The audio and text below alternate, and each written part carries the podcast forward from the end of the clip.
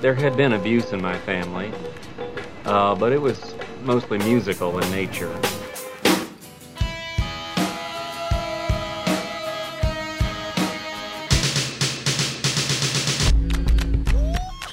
Are you ready to get your world rocked? Ready!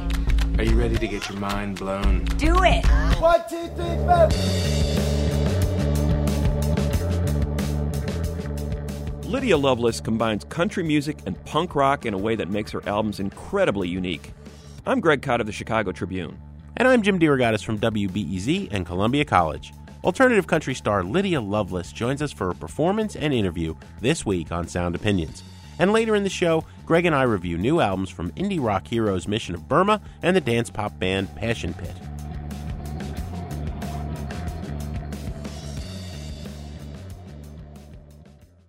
You are listening to Sound Opinions, and now it's time for some music news.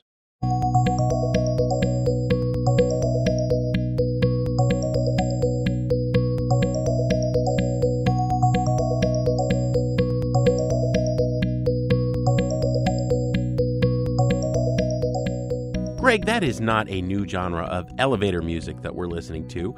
It's a catchy ditty that's the result of a scientific experiment coming out of Imperial College in London. Biologists there had this neat idea to apply what they knew about evolution and natural selection to music. They wanted to find out, given a bunch of random notes, how does music evolve? The project is called Darwin Tunes, and here to talk about it is Dr. Bob MacCallum. Bob, welcome to Sound Opinions. Hi, thanks. Let's start at the beginning, Doctor. Where did the idea of examining Darwinian theory with music come up? How did it strike you? Well, with me personally, I was using computational evolution in my in my day job. I have a strong interest in music, and I just was one day playing around with these algorithms and thought I can make sound and I can evolve sound, but I'll have to choose the sounds I like and the sounds I don't like. So that's how I got into it. Other people have had the same ideas, but we, in this Darwin Tunes project, we really were wanting to answer the question, what happens if we set a little machine like this loose with the, with the general public choosing what they like and don't like? It's also a model of how music might evolve in the wild, so to speak. Yeah, the idea being that music started uh, as a bunch of random sounds and evolved into something that we now perceive as music. Similarly, with this study, very crude origins, random sine waves, right? That's how it started? That's right. We have a population of loops. The sounds are made with random sine wave combinations, and the notes are randomly placed in a 4-4 bar, and uh, it's pretty pretty terrible.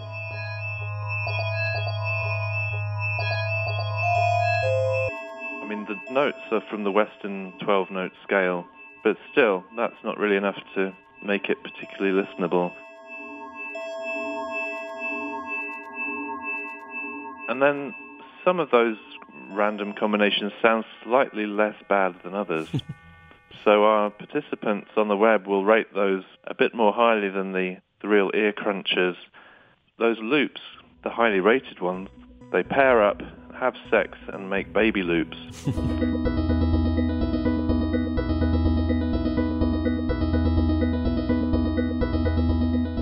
Now you might wonder how they do that. Well, behind each loop is a kind of digital genome, like a DNA string, but it's it's not DNA, of course. When two successful parent loops get together, they mix up their music DNA, and that gets passed into the offspring.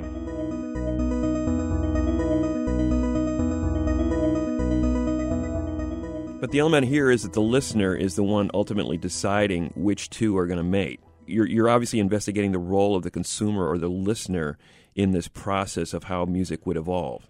Yes, but it's we're trying to evolve the role of listeners. If one person decides who reproduces and who doesn't, that's more like breeding, you know, breeding chihuahuas or something.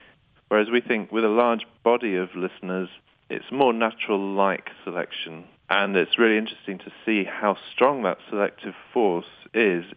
Firstly, things get more harmonic, nice chords develop, and then the rhythm gets also more complex with sort of secondary melodies, and there are bass lines and atmospheric pads and all kinds of things going on now.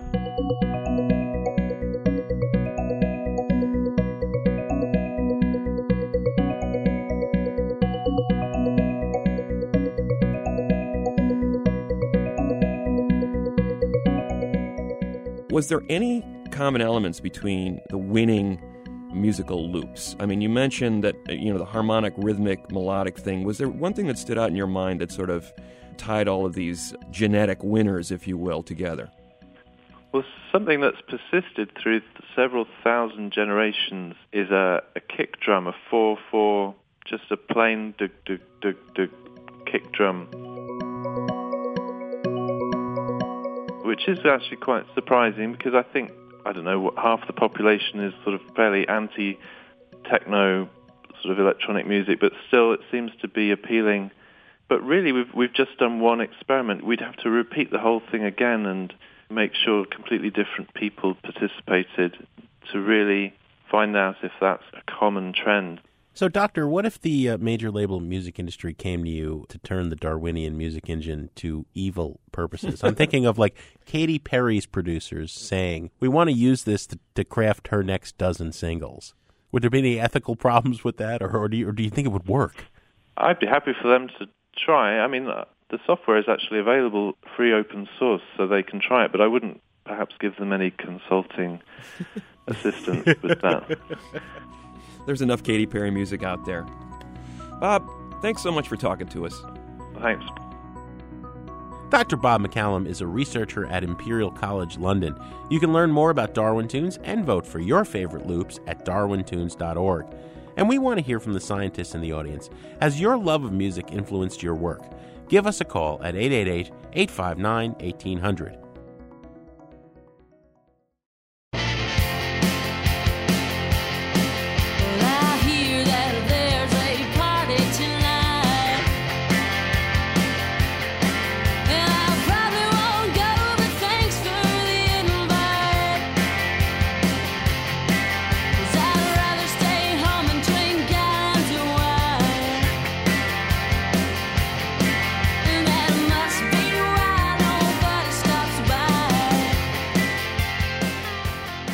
That is a bit of the track More Like Them by our guest this week, Lydia Loveless. Like a lot of Lydia's songs, it's about not fitting in or not living up to people's expectations. That's a frustration lots of artists can identify with, but few make it sound as good on record as Lydia. On her second album, last year's Indestructible Machine, Lydia's singing about failed love, drinking too much, and small town life. All topics you associate with traditional country music but she sings those lyrics with a punk rock snarl. Jim, that comfort with country and rock has a lot to do with Lydia's upbringing. You know, she started playing in a new wave band with her sisters when she was just 13 years old, but growing up in rural Ohio, she was also surrounded by country music. Her dad even booked bands at a local honky tonk. So, you know, she might lash out at small town life on her records, but it's clear these experiences really helped shape who she is. So when Lydia and her band visited the studio recently, I asked her about growing up on the family farm. Yeah, it was 80 acres. I was pretty much like a wild animal back then. So, um, I mean, it wasn't exciting to me then, but looking back, it was like all my siblings and I get together and tell different stories about things we did, and we're like, I can't believe we grew up like that, swinging from a tree branch in the woods over a ravine and getting buried in swamp water and various crazy things that happen to you when you grow up in the country. And uh, you had two older sisters. Your dad, who was in your band as the drummer, Parker. What was that like growing up in a musical household? Was it sort of influencing you to, to pick up a guitar in the first place, or was it a case where, like in a lot of families, you're saying your sisters are doing this? I go, I want nothing to do with that. Get away from me. Mm-hmm. I mean, for me, I was very drawn to it because um, both my older sisters took piano, and I wanted to do that. And then once I started doing it, I absolutely despised it. But I had begged for so long to take lessons that for four years I just made my teacher miserable. Mostly it was just because those were the kind of the toys that were around, like guitars and drums and stuff. So I think this is going to blow people's minds when they hear you play your first song. But I've read that you learned to sing by singing along the Ace of Base mm-hmm. and Fiona Apple. yeah. Mm. I mean, yeah. everything about that's wrong. The pairing of Ace of Base and Fiona Apple and learning to sing that way. Yeah, I mean, just basically sang along with those every spare moment I got. So. Hunger hurts, and I want them so bad Oh, kills. Cause I know I'm a messy, don't wanna clean up. I got to focus, these hands are too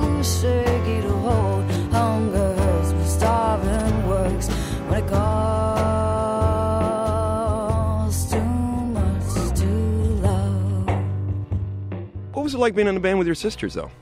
Um, I mean, it's about like doing anything with your sisters. It's fun, and sometimes it's a bloody mess, yelling people. But I mean, I wasn't really like part of the songwriting process. I played bass, and I was a lot younger, so it was mostly their thing, and I just followed their directions. So you're about 13, right? Mm-hmm. And you're playing in punk clubs in, in Yeah. Columbus. What were those experiences like? I mean, I guess I thought I would never forget what it was like to play my first gig, but you know, you play so many gigs that you kind of forget. But it was definitely an exciting experience for me, and just seeing all the weird, crazy people that you meet in bars when I was 14. It was kind of scary, I guess, at first.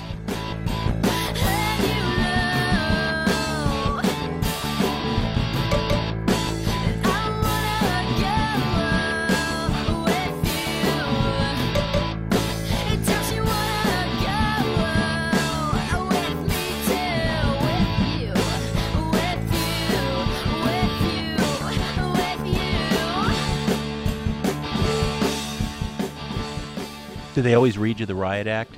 You know, you're here, you're working, you don't go anywhere near the bar. If we see you with anything in your hand, Sometimes You're talking about the bartender. Sometimes. The bar- yeah. the, the owners, yes. the potential for underage Sometimes drinking. you just don't get to come in, but I'll never forget one time a guy wanted to see my ID and I showed him and it said I was 14 and he was just like, it's about gagged up a lung. And it's like, I need to mark your very small hands with X's. Yeah. Well, how about a song? Sure. What are you going to play, Lydia? Let's do a new one called Chris Isaak.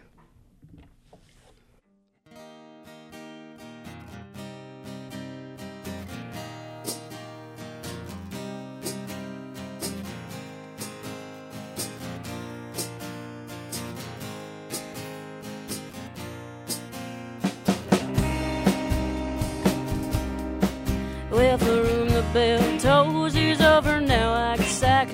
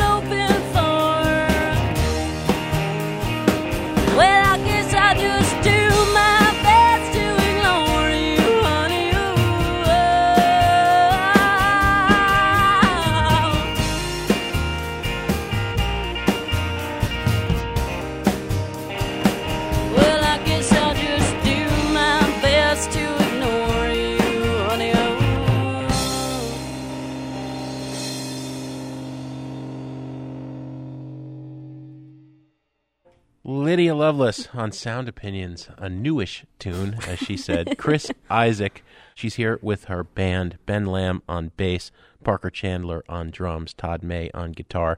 And Lydia, I think we have to point out that from playing in a band with your two sisters, this mm-hmm. is still a family affair. Ben on the stand-up bass there is your husband, and uh, Parker on drums is your dad.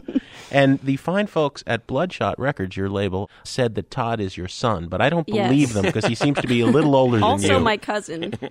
is that true? No, it's not. No, okay. All right. All right, I want to know a song that every critic who wrote about Indestructible Machine had to mention was Steve Earle, Mm-hmm. which is a, a catchy and affecting tune about being stalked by someone in your hometown. Yeah. Why poor Steve Earle gets blamed, I, I don't know. We can ask you about that. But this song, Chris Isaak, seems to flip the script. The creepy guy was following you and Steve Earle. It seems to be you're the naughty girl chasing some boys in Mm-hmm. This song. It's yeah, it's kind of a song about being a young girl who's kind of obsessed with a guy and and then you kind of think a few years later like what was I really expecting from that, I guess. Hmm. Later when you're depressed and old. we should point out you're what 21, now yeah, Yeah. right but obsession's a common theme you Uh-huh. like to play with obsession Yeah, I, I guess I like to play with strong emotions because I don't like to sing about stuff that I'm sort of indifferent about, which is why I'm such a perfectionist, I guess. are you a perfectionist do you take your time writing and recording Yeah, definitely. I mean, recording not so much, but I like to get every word right in my songs. I don't like to have too many lines that I don't really feel that much about. How many women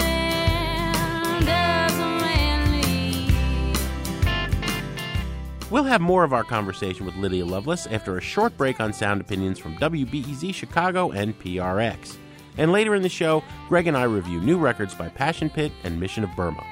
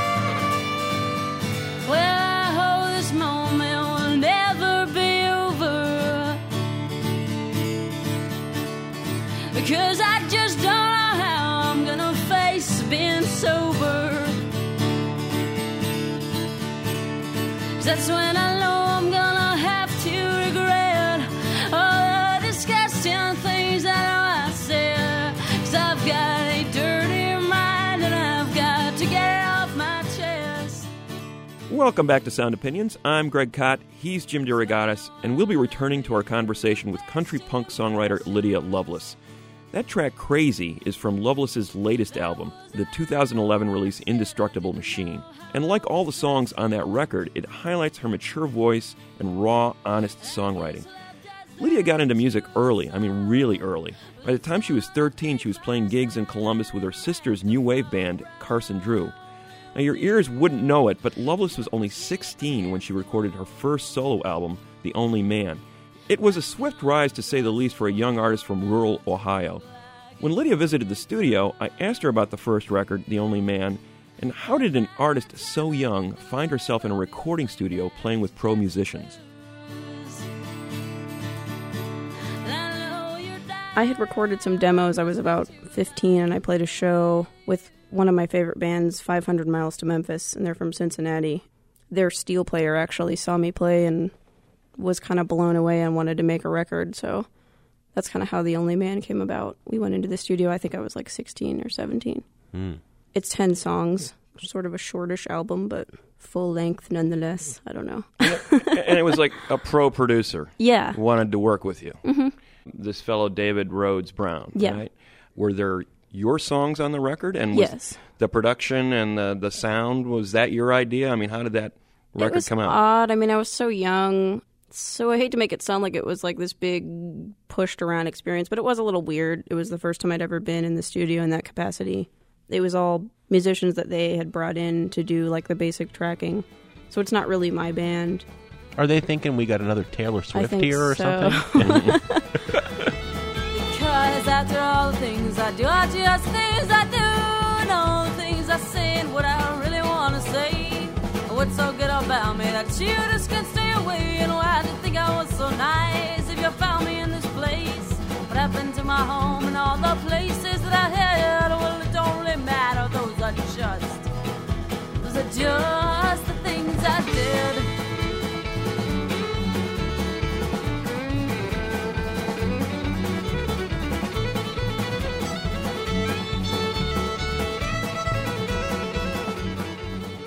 So you're about 16, you said, when you made this record, Yeah. right? So it's understandable that you didn't really know what you wanted. What did- Yeah. did, that record help sort of resolve some of your ideas about what you wanted the next record to sound like? Yeah, I think so. I mean, listening to it now, I wish it had had a little more freedom, I guess, which is what I accomplished with Indestructible Machine, just going in and knocking some music out and playing rock and roll.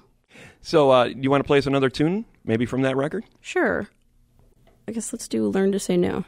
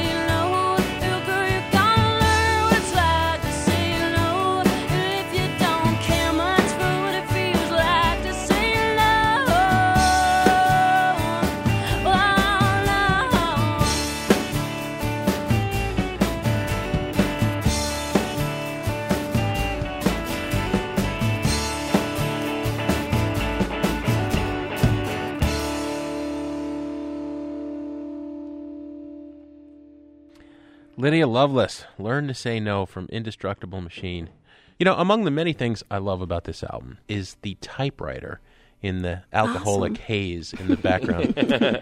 Clearly, you love performing and, and you shine as a performer, but I know that writing is really important to you. And I was trying to, mm-hmm. I was wrestling with this album for a long time because there's this kind of feminist attitude, self assured, but there's also this wicked, nasty, I don't take anything uh, seriously sense of humor. Mm-hmm. And then I read somewhere that your two favorite writers are Charles Bukowski mm-hmm. and Mary Karr. Yeah. What do you like about each? Because those two things don't go together. Really, I think they do. I mean, Mary Karr is definitely a don't mess with me type person. They're both just kind of, they don't mince words and they don't try to hide everything behind metaphors, which is kind of what I try to do. and Bukowski? Bukowski just doesn't hmm. really hold anything back and obviously wasn't really afraid to show you that he wasn't always a great person. So, Yeah. Well, that uh, line uh, about the indestructible machine that gives the album your title, the, the line from "Learn to Say No." Obviously, that resonated for you. What, why did the why did you title the album that? yeah, I mean, that's a poem I wrote one morning when I was feeling particularly, I guess, manic. And I was just going through, a, I don't want to say I was going through a hard time, but I guess I was. And um, I guess drinking a lot. And it sort of came from the idea that when you do drink a lot or have any kind of addiction, you sort of forget your physical body and the things that are happening to it. A lot of people think Indestructible Machine is a dead serious poem about me being so awesome that I cannot die no matter how much I drink, but it's actually mm. pretty blatantly ironic. So the indestructible machine is not real. Right. it sounds like you're talking to yourself there a little bit. Yeah, yeah, that's kind of why I wrote that. It's a terrific song. Thank you. And and this entire album seems to be about processing a lot of stuff. That turmoil of, of growing up in a small town and sort of feeling those small town ways seems to have really you needed an outlet for that stuff. And it seemed Yeah. like writing these songs, as Jim said, the typewriter, Mm-hmm. that seemed to be the outlet for you. Yeah, If you didn't have that, would have been I'd probably still live in Coshocton and deal meth or something. I don't know. I guess I really don't know what. Is there a big meth do. problem in I, Coshocton? I guess not. I guess I shouldn't say that. It's a great little place, lots to do. No, I mean I don't know what I would do without music or writing. I guess that's why I do it. You're listening to Sound Opinions. I'm Jim DeRogatis. I'm here with Greg Kot. We're uh, listening to Lydia Loveless. Lydia, how about a song? Sure. Let's do Steve Earle. Say what?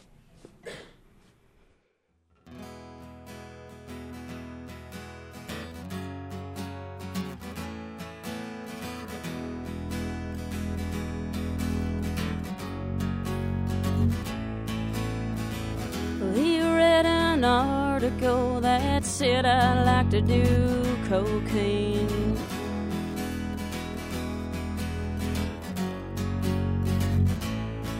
And now he comes to all my shows and says I finally some help pay.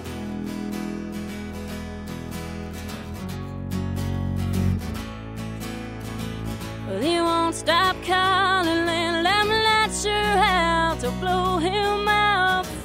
He stands outside my window until I have to call the cops and they always let him out of jail. Cause he's a famous face. Well, that's a funny way of asking me to go out on a date, Steve. Won't stop calling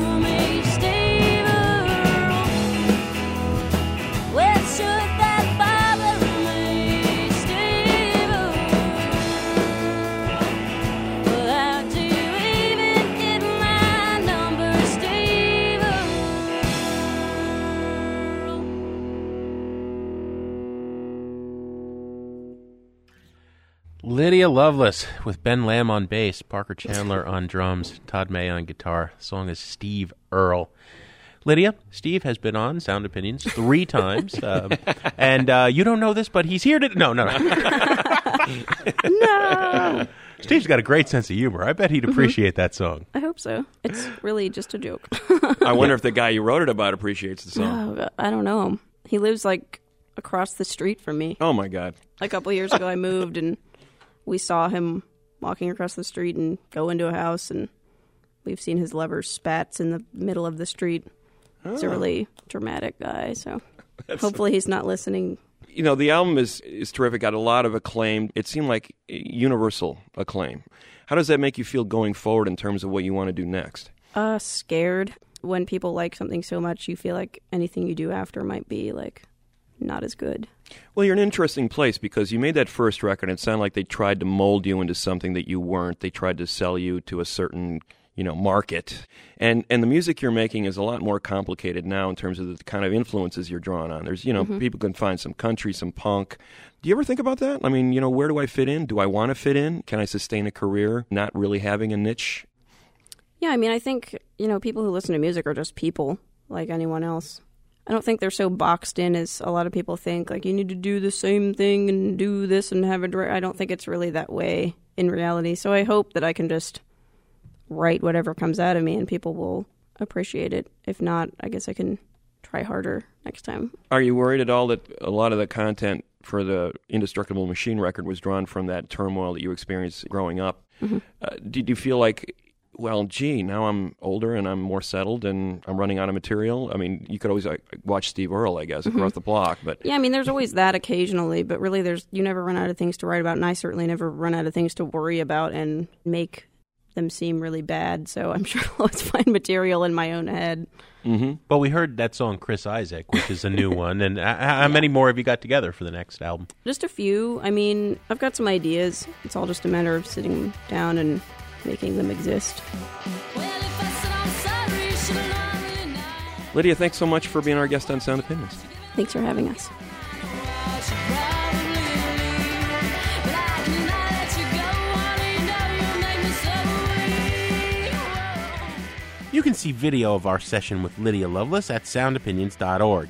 And don't forget to give us your thoughts about this show or anything in the musical universe. Leave us a comment at 888 859 1800. Up next, Greg and I review releases from Passion Pit and indie rock legends Mission of Burma. That's all coming up on Sound Opinions from WBEZ Chicago and PRX.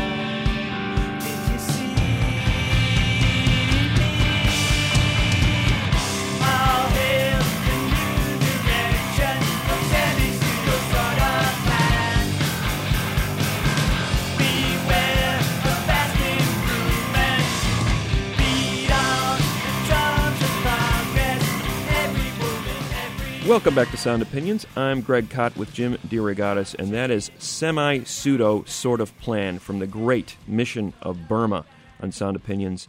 Mission of Burma, with its latest album out, it's called Unsound, the fourth album they have released since they reunited in 2002. Now, some people may remember this band from their late 70s, early 80s incarnation in the Boston post punk scene. Those who saw them way back when, and they only played a few dozen shows, never forgot them. They were one of the great bands of that era, hugely influential, covered by numerous bands in subsequent decades, from Moby to REM, who sang their praises, but very short lived. They only put out one full album and one EP in their lifetime, but those songs proved to be hugely important because they were melding noise and melody and bringing it forward in sort of an avant garde fashion, and yet at the same time with memorable melodies. So we're talking about four people basically guitarist Roger Miller, bassist Clint Conley, drummer Peter Prescott, and tapehead Martin Swope, the guy behind the boards. You would never see him when the band was performing on stage because he was hiding behind the mixing board, but meanwhile he was manipulating tape loops while the band was playing to add to the chaos that was coming out of those speakers. They sounded huge when they were on stage. Now, the band all went their separate ways after a few short years, mainly because Miller was suffering from tinnitus, that high volume level that the band always played at. Uh, his ears couldn't handle it. Decades later, your technology has come a long way. Miller was able to better handle the volume, and the band reunited in 2002. Miller, Conley, and Prescott, that is. Swope wasn't interested. Mission of Burma brought in Bob Weston, who is a noted figure from that Boston uh, post punk scene of the 80s, since moved to Chicago, has engineered and produced numerous records, so he is now the fourth member of the band. Here's the new album, Unsound, and here's a track from it Sevens from Mission of Burma on Sound Opinions.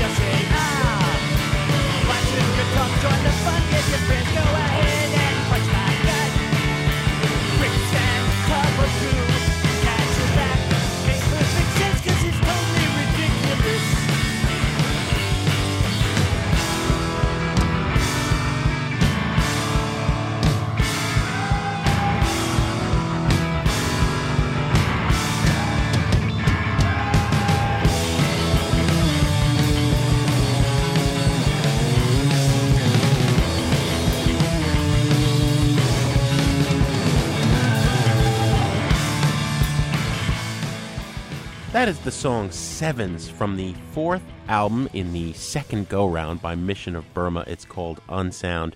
Greg, uh, you can't underscore enough what a phenomenal accomplishment it is for a band to have gone away and then come back and now produced four times more than they did in their original incarnation, every bit as good as that first incarnation.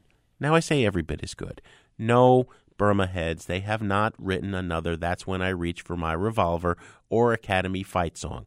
I'm sorry, the Sex Pistols only wrote one, God Save the Queen, mm. and then they broke up. You know, the Ramones had like 20 albums of the same song, and they were all great, Burma continues to break ground.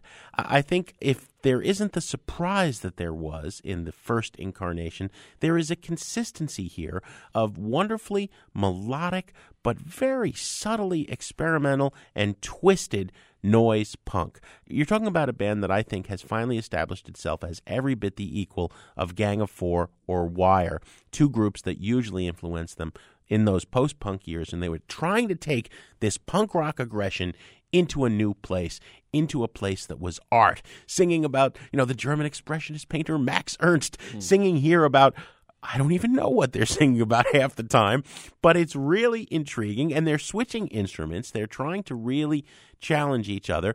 The fact that you have three voices, three songwriters, three very different individuals, and yet they work so well together. I think that's what they realized. All those other projects in the years when Burma wasn't active, they missed what they got from each other. They have come back. They are not selling a million records. They are not the hippest thing in the world. They are having the time of their lives, and they're making great music. It's a buy it for me for Unsound. Well, I think the key for me of what you just said, Jim, is the time of their lives. You can still feel the joy that these guys have playing together. I mean, there's yelling on this record. There's Yeah. background screams going on. Yeah, they're they're in the studio together. They're making this wonderful noise and they're enjoying it. They still have the ability to surprise themselves and to love what they're doing. I think the fact that they have this second life, which was totally unexpected, the fact that Miller was able to come back and play full time, uh, has been a real gift to them, and they are not in any way taking that for granted. Uh, three great songwriters, as you said. They, they all contribute vocals and songs, and Weston is actually contributing to this record in Yes. the songwriting department as well as playing some trumpet, of all things. We should note that he's a member of Shellac. Yes, the guy's got some serious credentials. There's no doubt about it. He fits very well with this group. I think Mission of Burma makes the case that even though reunions usually don't work, sometimes they do. Sometimes a band can come back after taking several decades off and make music as every bit as good as the stuff that originally got people excited about them. And Mission of Burma proves that point. I think Unsound is a buy it record.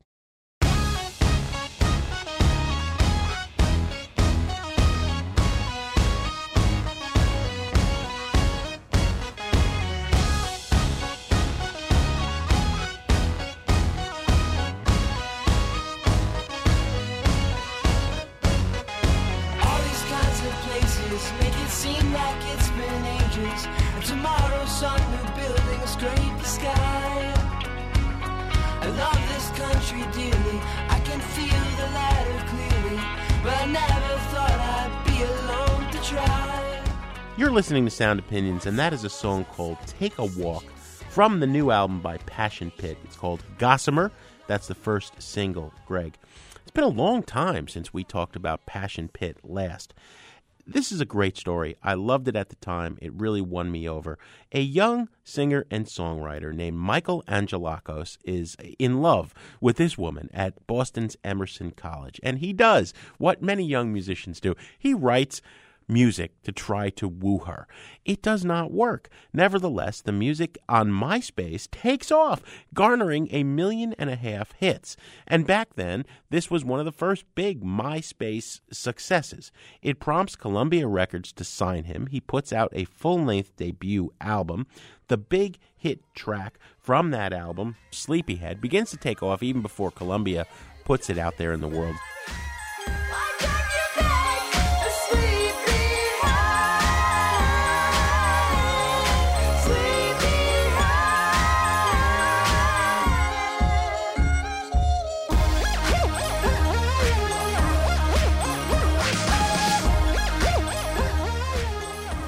Puts together a full on band, he tours, and he disappears. Where's he been for the last three years? There has been talk for at least two years of this album coming down the pike. Now it's finally here, but it seems as if Angelakos is having some troubles. Uh, he was supposed to start with a very high profile tour of select dates in big cities. He had to cancel half of that tour, he said, because of mental health problems. That was a statement that he put out. We'll play a song from this album and come back and give our opinions about what we're getting on Gossamer. Here is Passion Pit with I'll Be All Right on Sound Opinions.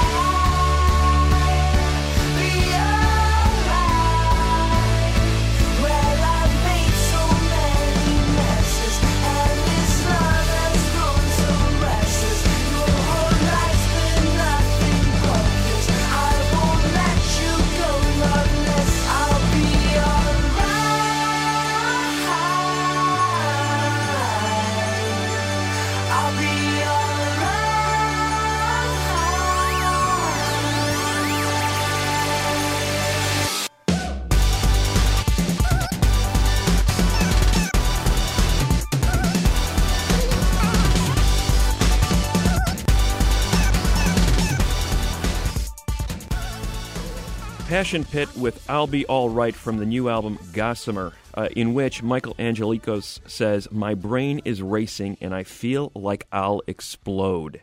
Jim, you know, you hinted at this earlier. The the guys said, I've got some mental issues here. And basically, the last three years sound like they've been a real struggle for this guy Yeah. on a lot of levels. And that's what this record really is talking about. Now, here is a bedroom studio wizard, sort of like one of those guys who can just spend hours manipulating sounds just to get it exactly right. I mean, there's a level of obsessiveness, meticulous, detailed production in this record that if you spend any time with it is, is probably going to blow you away. I mean, what I've been told is that up to 120 tracks of music have been used on each of the tracks on this record. And Wow. it's basically Angelakos playing these keyboards and adding strings, his voices, as well as these androgynous backing vocals from this female Swedish a cappella trio known as Erato. And he sings in a falsetto Yes. that often sounds like a woman's voice. You can't tell exactly who is making this sound, what is making this sound, and I think that's exactly the way he wants it. Now, there's a disconnect here because the music, for the most part, is very up tempo, upbeat, exuberant. You almost think this is like a, a chirpy pop record. It, it, it sounds like one of those speeded up Kanye West soul samples, but it, that's an appropriate image because I think what we have here is a soul record disguised as an up-tempo dance pop album. Angelakos is pouring out his innermost demons, and according to this record, we're talking about addiction to alcohol, mental illness, you know, the struggles of being married and trying to hold that marriage together despite his mood swings. So it's about love of the most difficult and demanding nature, and it's a very intense listen once you get beyond the surface of that peppy instrumentation. So give it a chance, folks. If you're not impressed with the music initially, dig a little deeper and you'll find there's a lot more going on here than may initially meet the ear. I'm going to give Gossamer a buy it rating for that reason, Jim. I absolutely agree with you, Greg. This is a buy it record. And I was glad to hear you use the words soul music because I think a lot of people could dismiss this as dance pop in the vein of like Hot Chip, okay? It's not. It's much deeper than that. And I'll tell you, I think that uh, Angelakos is a peer of Frank Ocean and The Weeknd.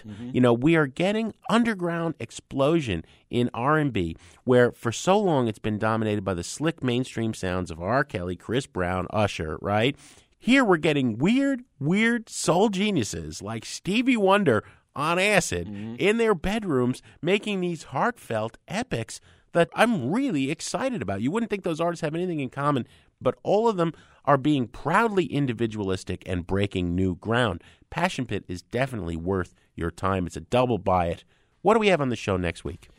Next week, Jim, a special edition of Sound Opinions. We went down to Nashville and did an intense interview with one Jack White. Woo!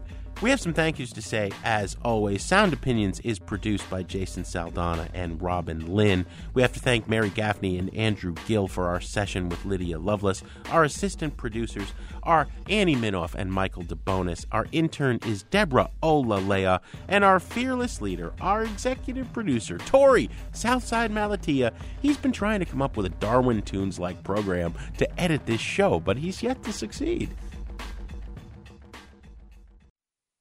I look at my telephone book, I look at my telephone book, I can't stand away. Look, I hate to think the way you took me down to a burning rage. I wrote your name on every page. You don't return my call. On Sound Opinions, everyone's a critic. So give us a call on our hotline, 888 859 1800. Falls in a barrel of fun. Hey, I lucky one. You don't return my call. New messages. Hi, guys. This is Sean from Colorado calling. Love the show, but I have to say I was disappointed to hear your recent takedown of the band Muse. Admittedly, their new Olympic theme song doesn't rank with their best, but to dismiss their entire output based on that one very narrow sample is a huge mistake. I challenge you to take off your critical hats for a minute and really listen to these guys. Check out the Dick Dale meets Ennio Morricone at a sweet concert madness in Knights of Cydonia.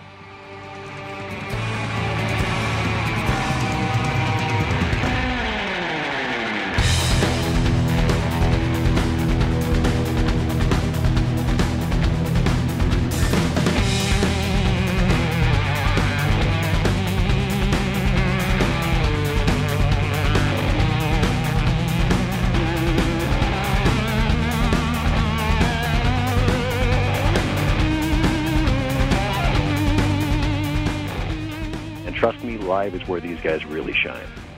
Last year, I took my 13 year old son to his first arena show, and it was to see Muse.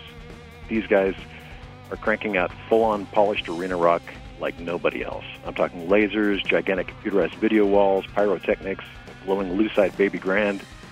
I haven't seen a show like that in 30 years. Needless to say, I've set a pretty high bar for future shows for my son. Keep up the good work. This is Andy. I'm calling from New York City. And I just loved your half year show. It was fabulous. Thank you for turning me on to some great music. I also wanted to turn you guys on to an album that I think has been seriously undervalued, and that is the Peter, Paul, and Mary album, Moving. I courted lovely Flora. She promised ne'er to go. But soon a tale was told to me that filled my heart with woe. They said she meets another man who holds my love in jest. And yet I trusted Flora, the lily of the West. I think it's the best album they ever made, actually. And some of the spirituals and the revivals harken back to old Irish ballads and all sorts of other wonderful references and connections. I hope you guys will check it out. Thanks for doing a great job. You always bring good things to us. Bye. Hi, my name is Jim, and I'm calling from Portland, Oregon. I'd like to comment on the last show. Um, I've heard all the shows on podcast, and I thought it was just great that you guys came up with so many great records that you both liked. The Bobby Womack record was really great. Ty Segall, Best Coast, Neneh Cherry. Nothing is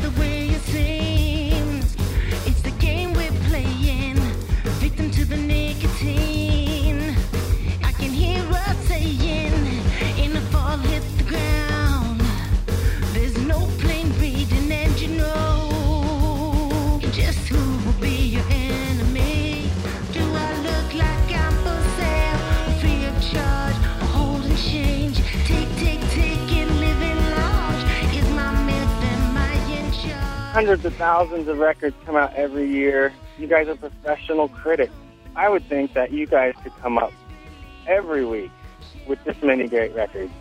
Play them for us, tell us about them, and get us excited about them like you guys are. Um, that's my comment. I think it would be great. Thank